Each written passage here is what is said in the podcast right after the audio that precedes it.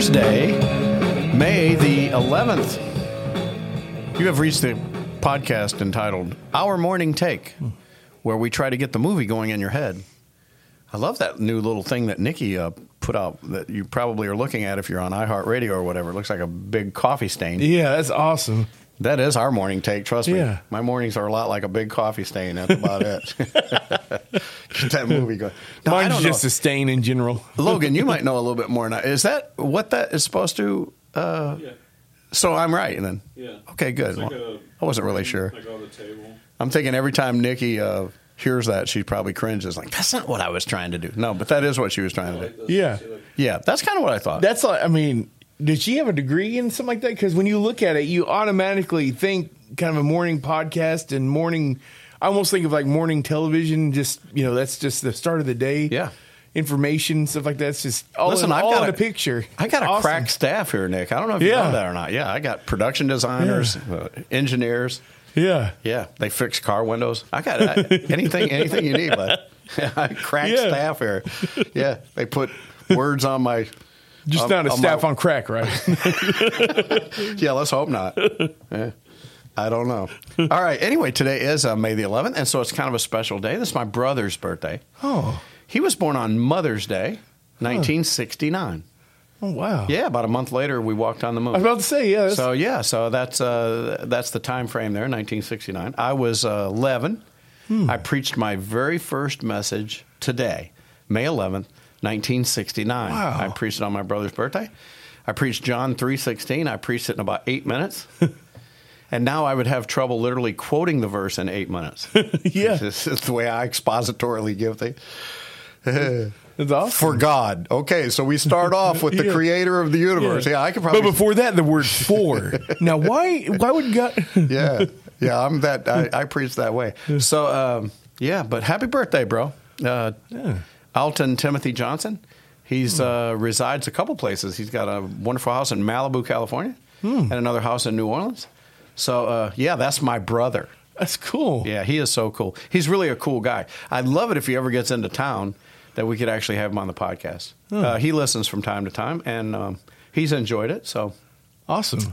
so I appreciate that, and he's a great guy, and, uh, and maybe we'll save it for that day. He can tell us what he does and stuff like that. But uh, Yeah. yeah. he's uh, he's quite an entrepreneur, and I respect him so much, I, I- and I love him so much. Awesome. because uh, he he is a Christian man, and uh, man, he's his story is phenomenal. We could spend a week with him, and I hope he comes down sometime, and uh, we can put him on the podcast. That'd be awesome. So we're in uh, Acts chapter 8 uh, about Saul uh, heartily in agreement with putting us all to death and persecuting these Christians. Well, you know, we call them Christians, but they did not call them Christians. That would be little Christ. Although when they said it, they meant it in a bad way. The Yeah. Christians, they are little Christ. yeah, they're just mocking him. However, yeah, because how uh, the word Christ in the Jewish language actually means the Messiah, the Yeah. anointed one, and so they don't believe that the Messiah has come. So they don't even like that whole word Christians or little Christ. Yeah. uh, they were called the Way. Yeah. And uh, so Paul was like, I'm, I'm going to get rid of all these people that believe that this. And I like who they called Jesus, actually, and the other. They called him in uh, the Nazarene, the Nazarene hmm. Jesus. Mm. Yeah. So they don't even refer to him as anything yeah. else other than that.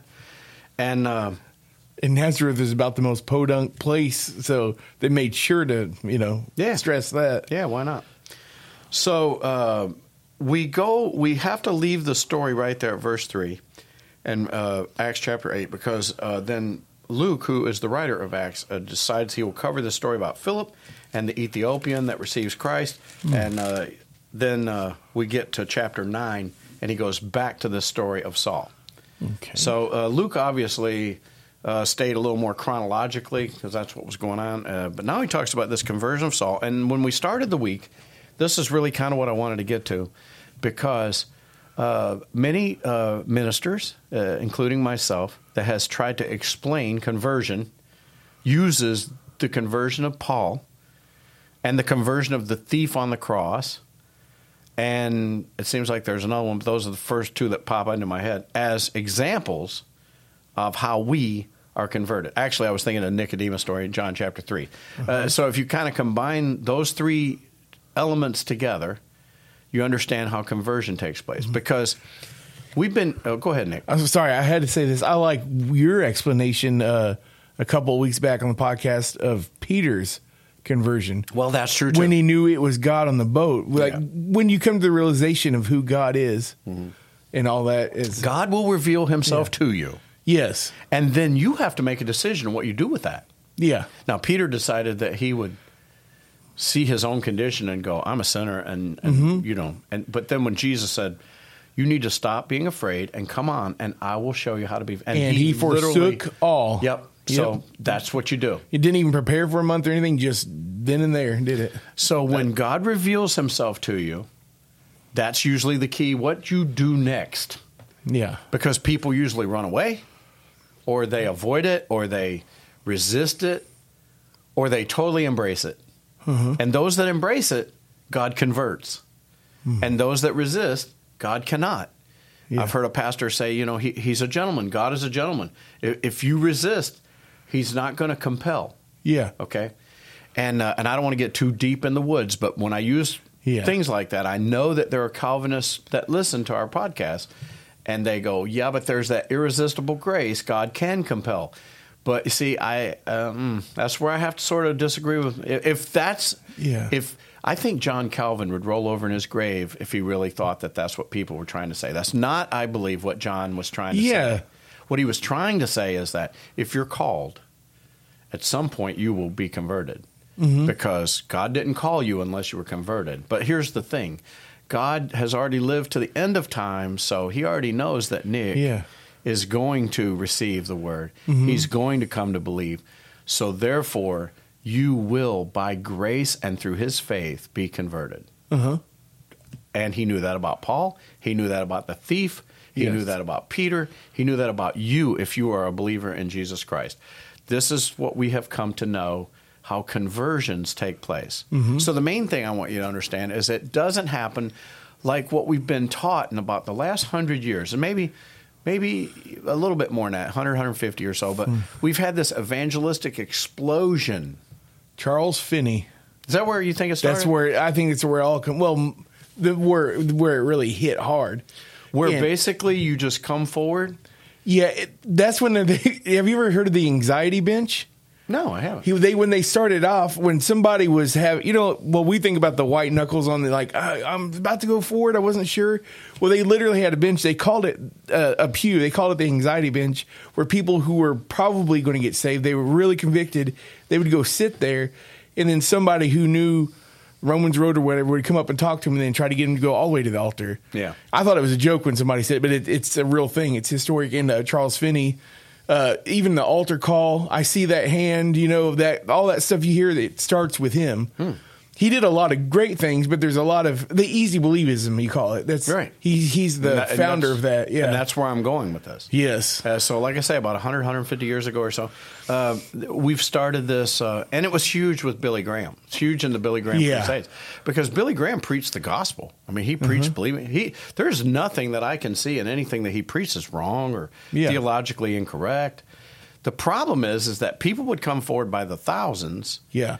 And and there again was another psychological ploy because he would have pastors all in the coliseums that he would have. There would be hundreds of them because you remember there's hundreds of churches that bring Yeah. those kind of people. And so he would tell all the pastors in a pre thing that when I give the invitation, you just start coming forward because you know you're going to come. So it looked like like 100, 200 people Yeah. already started to come. Well, if you were thinking about going, you'd be like, "Yeah, I'm going too." And so Yeah. you, so you go, and then that's the that's that uh, I forget what's uh, Yeah. compulsion yeah. that it's okay to go forward. yeah. And then they literally just take these thousand people that have come forward and lead them in a prayer, a prayer, Mm-hmm. and then tell them at the end of the prayer that they're children of God. Now they need to go over here and get this literature. And, yeah. uh, and I've heard wow. that. Now I don't know how accurate this is, but I've heard that they did a some kind of poll. They went and found all these people, the, the ones that would write down, you know, their conversion, so they'd ca- catch up with them, and they'd say that ma- barely more than like two or three percent of the people said admitted that they were still saved or that, that it was even a real conversion. Yeah. just sad. Well, anyway, we've probably lost about 60% of our podcast base now with today's episode.